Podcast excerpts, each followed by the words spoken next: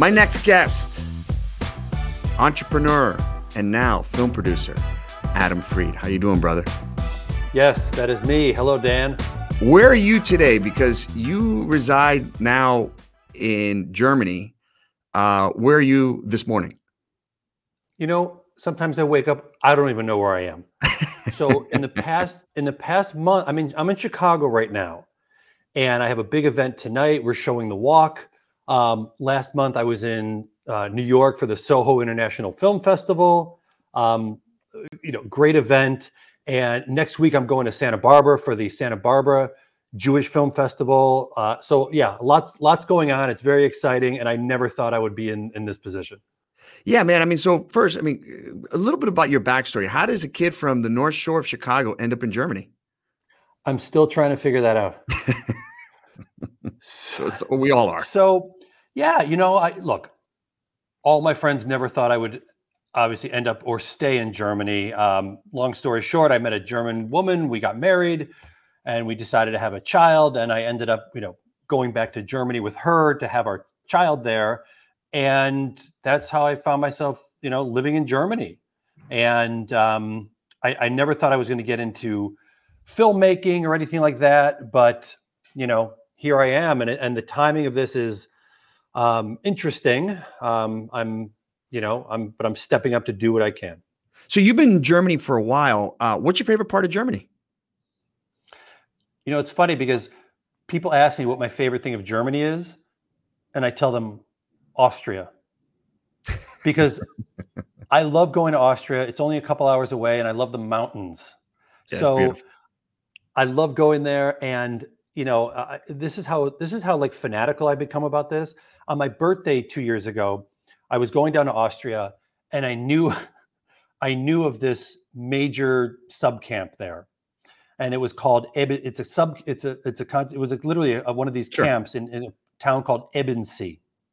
No one in the US knows about it and it was this massive mountain range that the the Nazis had prison 26,000 prisoners dig out the inside of this mountain for literally miles of tunnels and I have a great um, in my presentation. I do a really nice discovery of what I found there, and it, it's pretty fascinating. But again, this is one of those stories. So there were 26,000 prisoners who went through.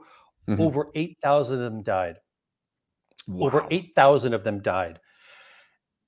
And one of the biggest, the, one of the most strikingly odd things on the camp grounds where it was there's a memorial, but there's also 120 single family homes. You're kidding me. And that's one of those things. And I asked, I asked the curator of the, the whole memorial, and there's a little mm-hmm. museum in the town. I said, How could they build homes there?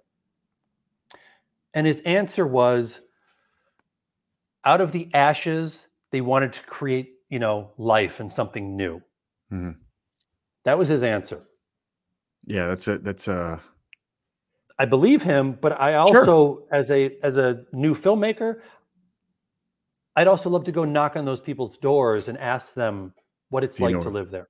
Yeah. You Didn't know, you did, tell me when you, you, Oh, trust me, they they all know what happened there. You can't absolutely miss it. Yeah. You know? Can you tell me on your walks you went to a memorial and you saw uh, your family's name, right, or something like that? Yeah, yo, this is this is the camp that I'm talking about. And I'll, again, I'll send you I'll send you the I have a yeah. short video for this. Yeah. But they they created what's called the wall of names. Mm-hmm. And it's these glass panels that go on for I'm not kidding you 200 yards almost. No, a good almost 100 yards. And one of the panels, you know, my last name is Fried. Right. And in doing my research for all this, I found out my name was shortened from Friedman to Fried. So on wow. this one panel that I'm going to show you, check out all these names. This is a list of, you know, it's a whole panel of Frieds and Friedmans. And when I saw that the first time, like the hair on my neck stood up. Yeah, and it these are your just, relatives. It was, it, right, exactly. It was crazy. So, you know, their thing was putting a name to what happened. You know, that's right. what they wanted to do, and they do. Like I said, they do a very good job of it. Um, like I said, the the 120 people who live in the neighborhood that's literally on the outline of of the camp. I'm it's just creepy. like, it's very creepy. Yeah. So take a step back. You know, your, your history is, is an entrepreneur, right? You you you've built a couple successful businesses. Um, how does a guy who's you know never done anything related to film all of a sudden fall into making short films? Yeah. So you know, yeah, you, you, know me well. I started out as an entrepreneur. I had a, a business in the printing mm-hmm. industry for about 17 years. And then, yeah, after I got married, moved to Germany. And two things. One, I had to find something else to do. I wanted to find something else to do. And I realized, based on the, the history of what, what happened there and what I dis- would discover every day, I said, I need, you know, I grew up Jewish. Right. And moving moving there, you see things every day that, you know, every day I'm reminded of the Holocaust. Right. You know, and it's not a good thing, not a I mean it's it's not a good thing, but I've I had to learn to live with it. Hmm. So the stories that I uncovered, you know, in living there, I realized most people in the US don't know. I'm walking down the street and my wife at the time says, "Oh, look at that building right there. That was a concentration camp." and literally it's like a five flat apartment building. And I said, there's no way. And I started doing research. Mm-hmm. And that kind of led me down the rabbit hole of getting one super passionate about, you know, finding out more about this stuff. And at the same time, it's it's a little bit maddening because once yeah. you start going down the rabbit hole, you keep going and you keep going. So the Colosseum, there was this building called, it's called the Colosseum, and it was mm-hmm. what's called a sub camp again, I grew up Jewish. I never knew about these things. So during the war, they had 500 prisoners there jammed on on one of those floors. And by the way, I'll send you some images so you can maybe incorporate. Yeah, we'll them put them in. in the show notes. Yeah. Yeah, totally. Okay, so um, this building, the Colosseum, it for only like two months during the war, towards the end of the war, it was used as a concentration camp, a little sub camp. And I said, wait, where did these prisoners come from? What, you know, what were they doing? So after the Allies bombed the train station in my mm-hmm. town of Regensburg, um, they brought prisoners from an, a, a, work camp called Flossenburg. And Flossenburg is located about an hour away from me.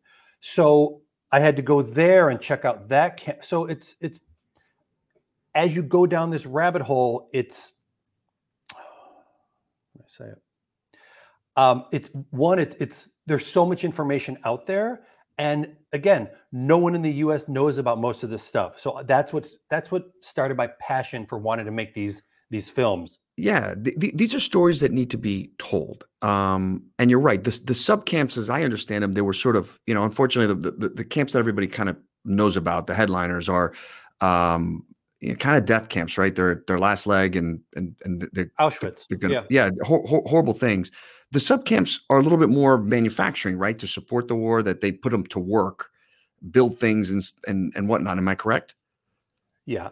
So you ask 99.9% of the people in the US and also around the world, name right. a concentration camp, they're going to say Auschwitz, Auschwitz yeah. maybe Dachau. Right. They're not going they have no one knows about the Colosseum or Ebensee or Obertraubling or yeah. Donau. These are all camps that I I discovered in living there. Mm-hmm. And and yeah, the the the work camps, what I found was, you know, almost almost worse than Auschwitz because the you know the Nazi the, the SS basically had a criminal organization, mm-hmm. and they would loan out these prisoners to companies such as BMW, Mercedes, um, every little business, you know, every small Terrible. and large business in Germany would loan out people. And even in, in Regensburg, where I live now, there was a, a factory, a Messerschmitt factory started by Willy Messerschmitt, and they made fighter airplanes.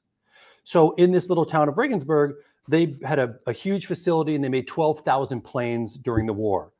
And when the Allies could finally reach that area of Germany in southeastern, you know, Germany, Bavaria, um, they bombed it. It wasn't even that successful. It stopped production for a few months, maybe.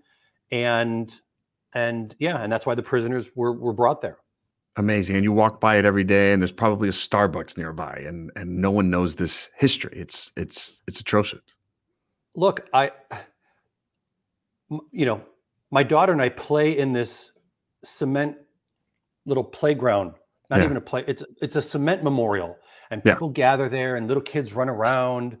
And it's where the the synagogue was was burned down in the uh, destroyed in the 1500s, and all the Jewish people in the city were kicked out, banished from the city because of a change in politics.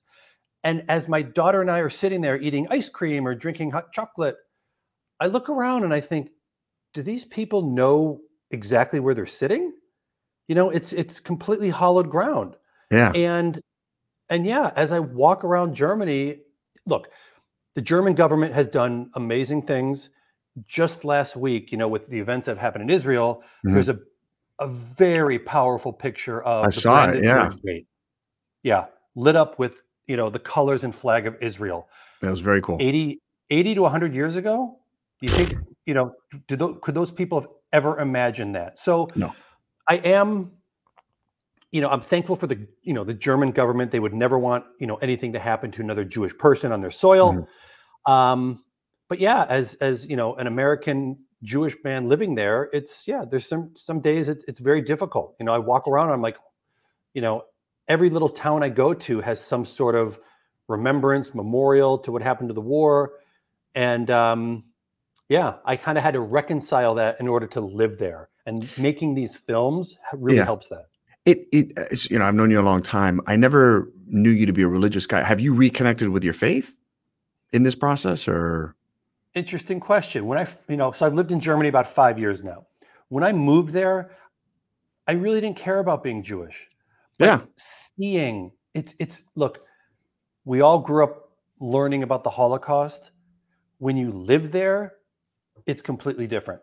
You know, like I said, the German government's done a great job of of you know remembering things, Mhm. but a lot of that's for you know tourists who come there to see these things. When you live there every day, it's it's again, it's a constant reminder. So I walk out my front door, 10 feet from my front door, there's three what's called Stolpersteine. Mhm. And they're these little brass Yeah. plaques. Those little plaques. Yeah. I'll send you a I'll send you a picture.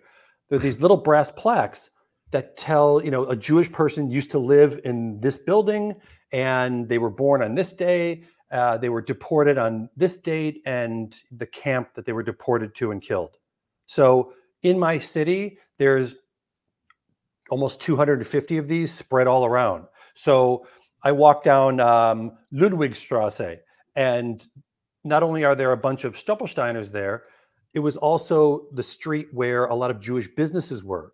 So in 1938, um, my favorite Italian deli that I go into was, you know, it was a Jewish business and it was it was destroyed. Um, you keep Amazing. walking, and there was a huge department store owned by a Jewish man, and then um, taken over by the Nazis or Aryanized, and then you know given to a German national for you know pennies on the dollar. Um, and that and that company is still going today. That is So amazing. So, so this this started to eat at you, and this was a story that you needed to be told. Let's take a step back. Wait, wait, sorry, I, Go. I- sorry. I, let me answer the, the faith thing because I completely got off track. Yeah, yeah. Go, go, go So- for it. Yeah. Okay, so ADD kicked in. you know, yeah, yeah, yeah, yeah. When, when I when I moved to Germany like almost five years ago, um, I didn't care about being Jewish, you know. But Right. when you grow up learning about the Holocaust, when you live there, it's completely different. So I saw what you know the Jewish people, you know, anti-Semitism, as we know, didn't start in the 1930s. It goes back to the beginning of time. sure. So after doing my research and finding out all the things I found out, I mean, there was a, a, rabbinical school Mhm. in my town in the 1200s. So Jewish people were there thriving. And so after seeing all of that and learning and researching, it really started to awaken, you know, my Jewish heritage. Mhm. Um, I'd never been to the, the synagogue there. I ended up going in there and sitting there. And even though I speak very little German um, and no Hebrew, I sat there and it was very, very powerful because of what the people who were there now had to Mhm. go through just to be able to worship in, in Germany and around the world. Wow, that's that. Yeah, I think you told me that the synagogue there is uh there's an armed guard that you have to check in or something like that. The- so to get into the synagogue, again, Yeah. I'll send you some video. to get into the synagogue, first, if there's a service or an event going on there, there is a German policeman police person officer standing there with a submachine gun and his finger, you know, close to close to it. Mm-hmm. His his finger is is close to the trigger, and I say hello. You keep walking, and they have a, a set of reinforced doors that have to open. You walk in. Those doors have to shut behind you and you have to get approved by the person behind bulletproof glass to have the other set of reinforced steel and wood reinforced doors open up. So you're like in this wow. capsule and that's how, you know, it's it's there's a lot of security and protection there.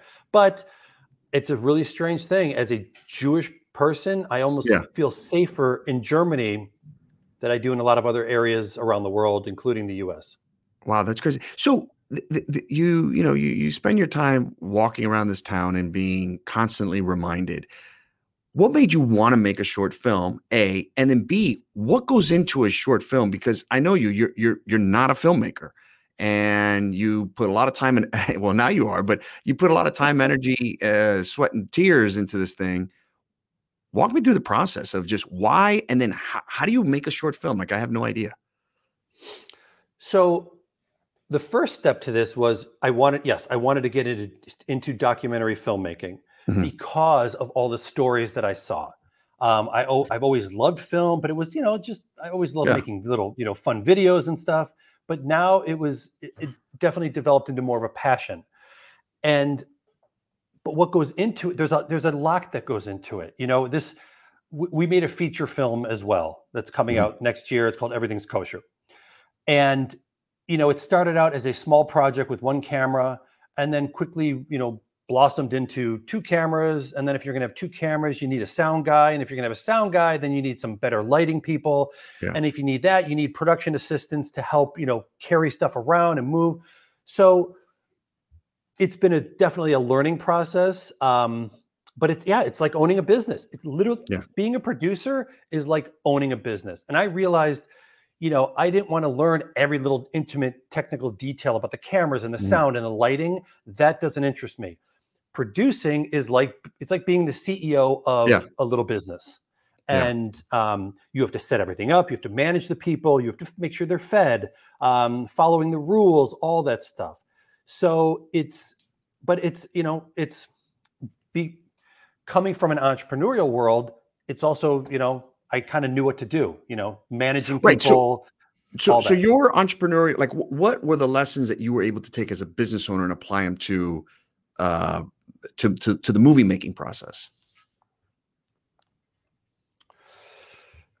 You need, so applying things to, from, from an entrepreneur going to, you know, the movie making business, um, you know, you're, you're dealing with a lot of creative people.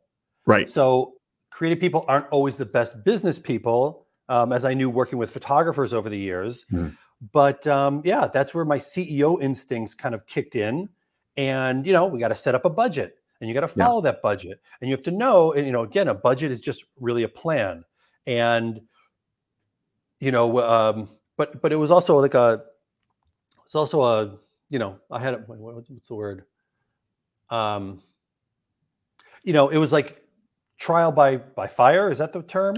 You know, yeah, we'll go with it. The the, the guy who got the guy who got me and said, "Oh, you know, insurance will be about a thousand dollars." Great, put that in the budget. Well, right. the, when the time comes, well, there's an overseas overseas um, an overseas production with people coming from the U.S. and traveling back and forth a few times. Oh, that insurance isn't a thousand dollars; it's nine thousand dollars.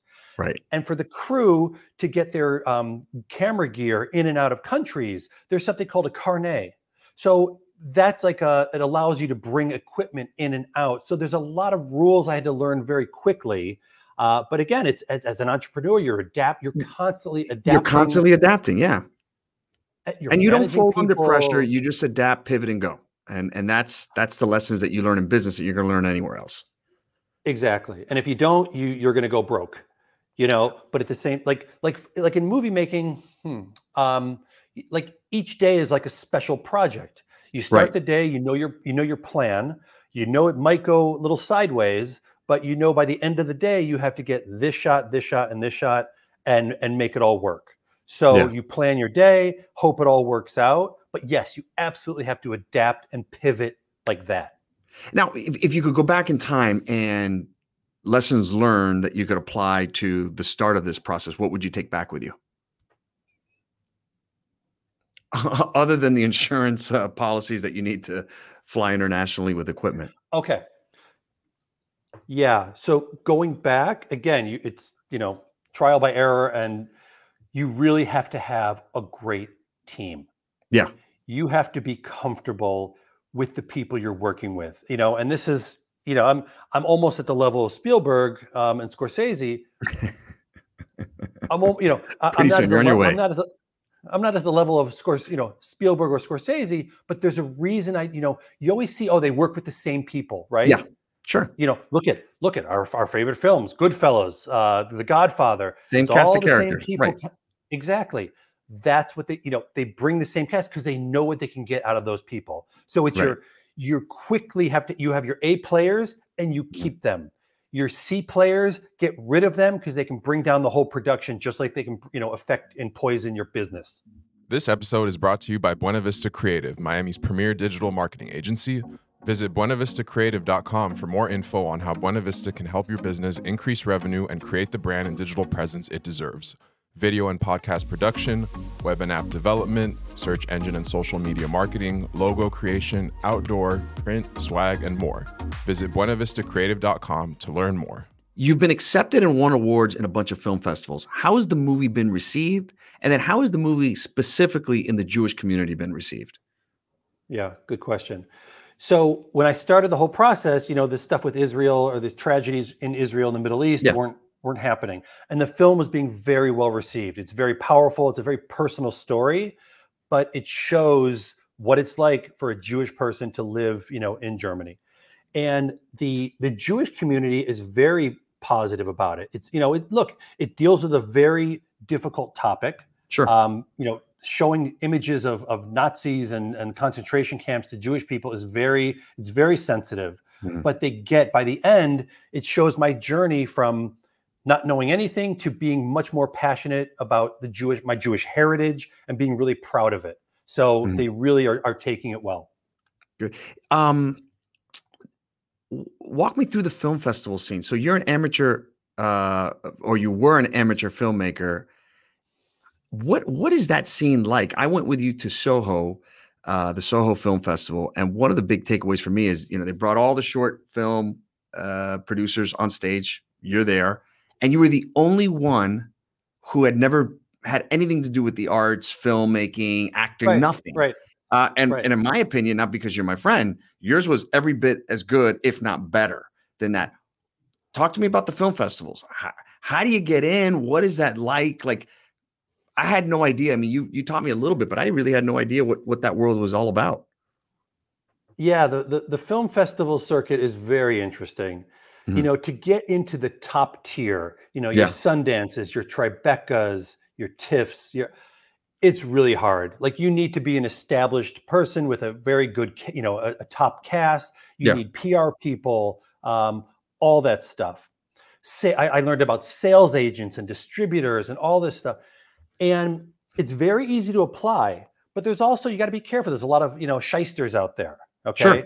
like for ins- for instance, in the same day I got into the Dubai International Film Festival and the Vienna, Austria International Film Festival. Mhm. Well, in doing further research, they're both online festivals. Okay. So I got the same candy. So it's one, you know, it's some guy. Some big this- corporation. it's brilliant. Some Right. guy or, or some some some company who says, "Oh, we're going to have a, a quote international film festival in every major city around the world," but it's it's just an online festival and it's just a money grab. You know, they're just trying to Yeah. get people to apply, and you get the laurels, and it makes you know it's interesting. But the real good, what I found was the real good ones are the ones that are in person with a live event. Those Yes. those are positive. You know, there, I've there, I'd encourage any of the listeners to go to a film festival if you've never been. You and I, this wasn't our first. Um, it's a lot of fun. The energy, there's a creative vibe. Um, you know, and and these are movies that you know don't get a big audience, but you'll see the actors and the directors, and they'll do one-on-one talks, and and you actually learn a lot, whether you like the arts or even business. And it's it's a cool business. I mean, it's it's uh, a lot of labor of love in it because you know, Yeah. uh, especially documentaries don't make a whole lot of money, but it's really really cool. It's it's it's a good way to spend a weekend. Um, you know, just sort of exploring different topics. Uh, I I know I I truly enjoyed it. Look, I've learned a lot about about the film industry.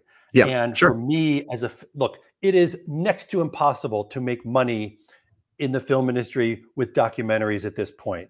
The Right. golden age was, you know, in the last 10 years with Netflix, you know, spending big money, that's gone away. When I started going to the film festivals and also the film markets, there's a big Mhm. one in Santa Monica where where distributors are purchasing. There, I went to a one last year in Berlin, and the difference is um, to to get meetings with these distributors, you need a sales agent. Right. To need a, to get a sales agent, you need to have a film. So it's it's it's pretty difficult. And once you so and, and in the money, you know, when you talk about the the financial side of making films, Yeah. or or sorry, when you talk about the financial side of distributing a film and making some money back, Yeah. if you have a sales agent, they're going to take 10, 15%. If you have a distributor, they're going to take 50%. Okay. And you got to pay for all these. So the the you have to bring in, you know, you have to make a lot of money to for it to trickle down to yourself. So Yeah. I went with a very my whole goal from the beginning. Look, I knew my films, you know, were not Top Gun 2 and I was not uh, you know, I'm no Tom Cruise. Yeah. So I always wanted to go with a non-traditional distribution model. Right. And with my films going after a Jewish audience, I thought, great, I just have to reach out to, you know, the Jewish world. So we did we did like a, almost like guerrilla marketing. So we Yeah. we I did a, a I made a beautiful mailer and sent it out to um 1200 synagogues and JCCs around the country. So and and and getting them to call and ask, you know, to try to do a screening at their at their facility. So the money side of the business is it was definitely it's definitely been a learning process. Mhm. Um, and it's definitely not easy unless you have a very targeted audience that you can go, you know, go try and attract.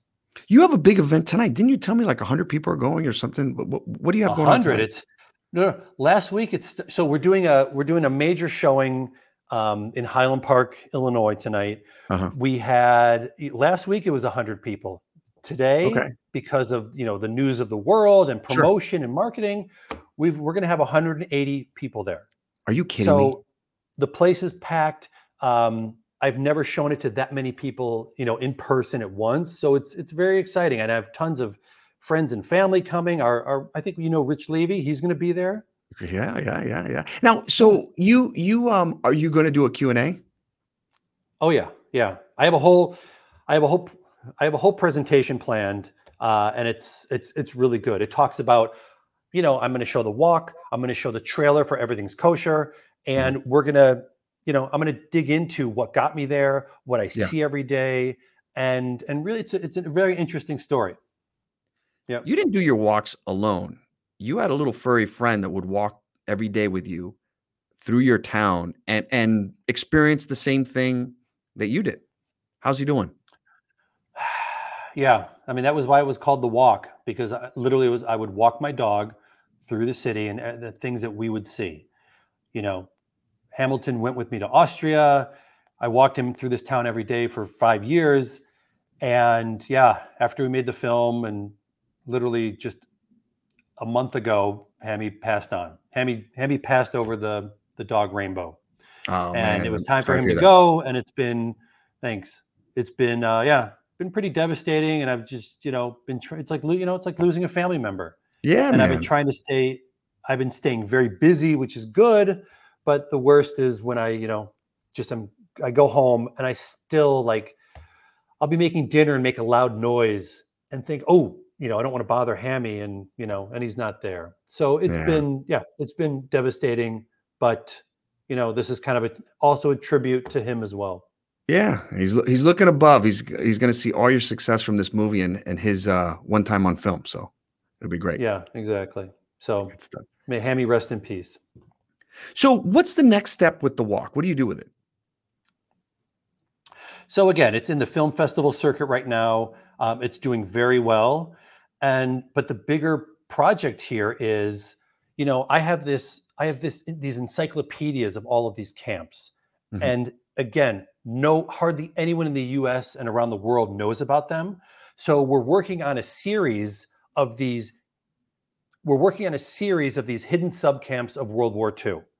So we're looking for we're looking for to get it picked up uh, as a series. And you know, at first it's going to live on YouTube possibly, yeah.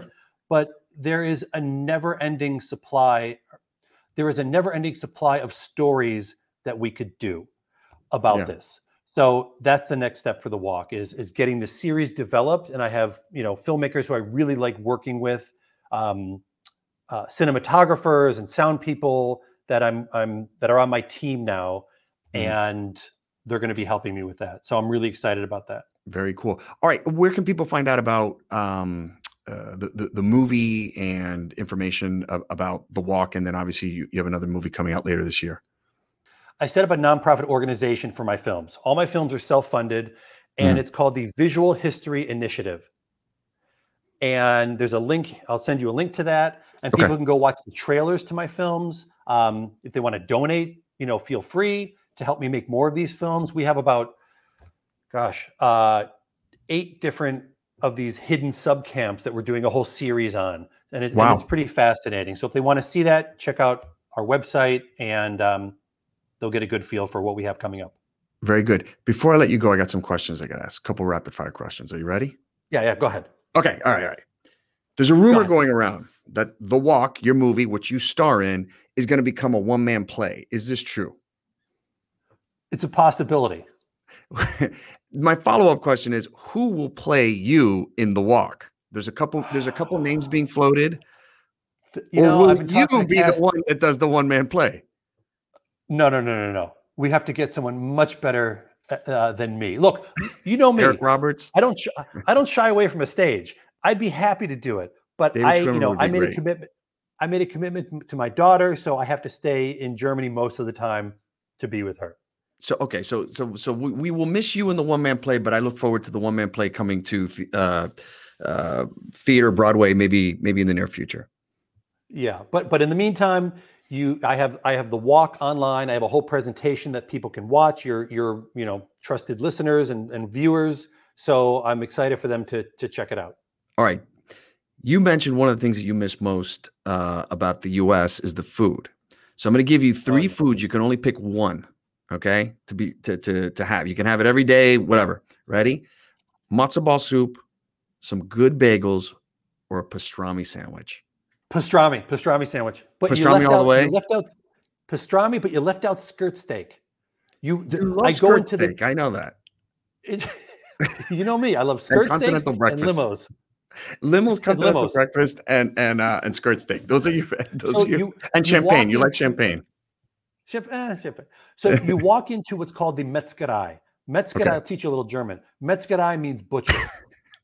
so I walk into the Metzgerei and I ask for a skirt steak. And the the the the hardy Bavarian ladies look at me with a look of puzzle. They have no idea what a skirt steak is. They don't hmm. have it in Germany. So that was one of the things that made me do my feature movie, Everything's Kosher, was because I couldn't find a skirt steak anywhere. So I said, I got to attempt to open up a Jewish deli here. So skirt steaks are number one on my list. Please tell me you're going to the premiere tonight in a limo. Please do I, it. I, I said to my sister who's coming with me, I said, I said, we should get a limo to drive to this tonight. We are going to, we're, I, I you it know, might set the wrong tone, but, but, but, but you need to do it. We, we, you know, we're going to take a, a, a, a black car Uber uh, extended uh, we're gonna take a we're gonna take a black car Uber up there to you know so I can I can rest and you know along the way. All right, you can meet any any Jewish person in history. Who would it be, and why?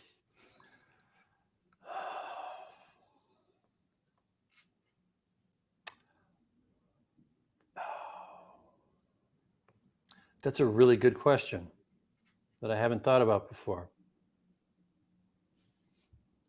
Albert Einstein. Albert Einstein. Okay, I like it. I I, I would, I would like love to know what you would be talking to Albert Einstein about, but that, that's a great one. We got a we got a, got lot, a lot to, to talk about. We got a yeah, lot to a lot, discuss. A lot, a lot of people don't know that you love uh, physics. All right, so yes. um, who's the funniest Jewish comedian? I'm going to give you a couple names just to sort of think through. Mel Brooks, Jerry Seinfeld, Don Rickles. Uh, go go with those three. You get to pick one. I mean, I could watch Don Rickles all day long. I can watch Don Rickles hilarious. all the time. I mean, you know, all they're they're all good, but Don Rickles is just he's a classic. You're with me. One of my highlights at a JUF event a couple years before he died. Uh, I saw him, and man, he was old. He was I don't know, 90 years old, and man, he still killed it. Like he was hilarious. He ripped on people in the audience. Yeah, the, the guy's just one, a one of one. Um, one of my all-time uh, you know, fa- favorite. All right. Uh, this one is, is a little different. You stay at someone's house and you pee in their bed. Do you sneak out or do you tell them in the morning that you peed in their bed? You bring a glass of water with you, you dump it on the bed, and then you say, Oh, sorry, I spilled water. And then you strip the bed, you take everything off, and then you walk out the door and you never come back. All right. I know you're a big Laverne and Shirley fan. Who do you like better, Lenny or Squiggy? Squiggy. All right, you get it, it, it, keeping in line with the limos. I mean, with the limos, yeah, right. You you uh, rest of your life, you get a masseuse, a chef, or a chauffeur. What do you pick? A chauffeur. A chauffeur. Okay, one last one. Yes. I love cooking. I love cooking, but if someone drive me around every day, perfect. It'd be great. It'd be great. All right. So you're tall, you got all your hair. Now you're a movie producer. Your JDate must be blowing up. How is dating life going from a young, successful man in the movie business? I, it's got to be on fire. Look, when I was in when I was in when I was in New York, that I, I wish I was living in New York. You know, there's a lot of Jewish women there looking for a nice, tall Jewish guy like me. Now, in the middle of Bavaria, Germany, my dating life is challenging. Okay. Because, You're not exotic there? Uh, more like kryptonite.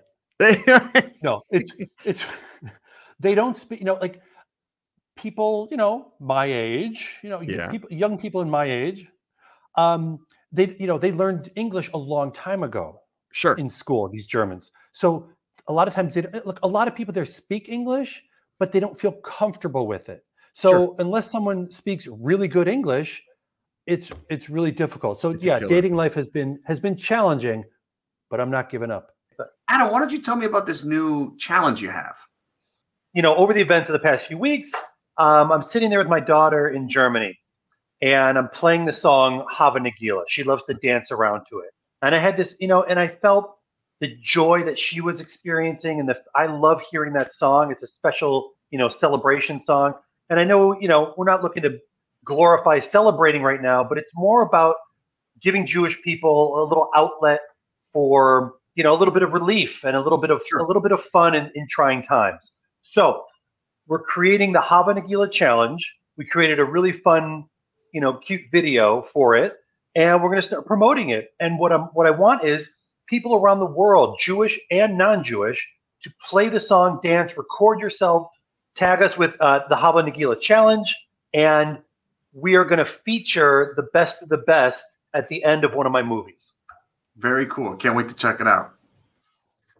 Before I let you go, again, where can people find out about it? Um, how, how can they view it? Uh, the the walk, and then obviously later next uh, later in the year or next year uh, your your featured film?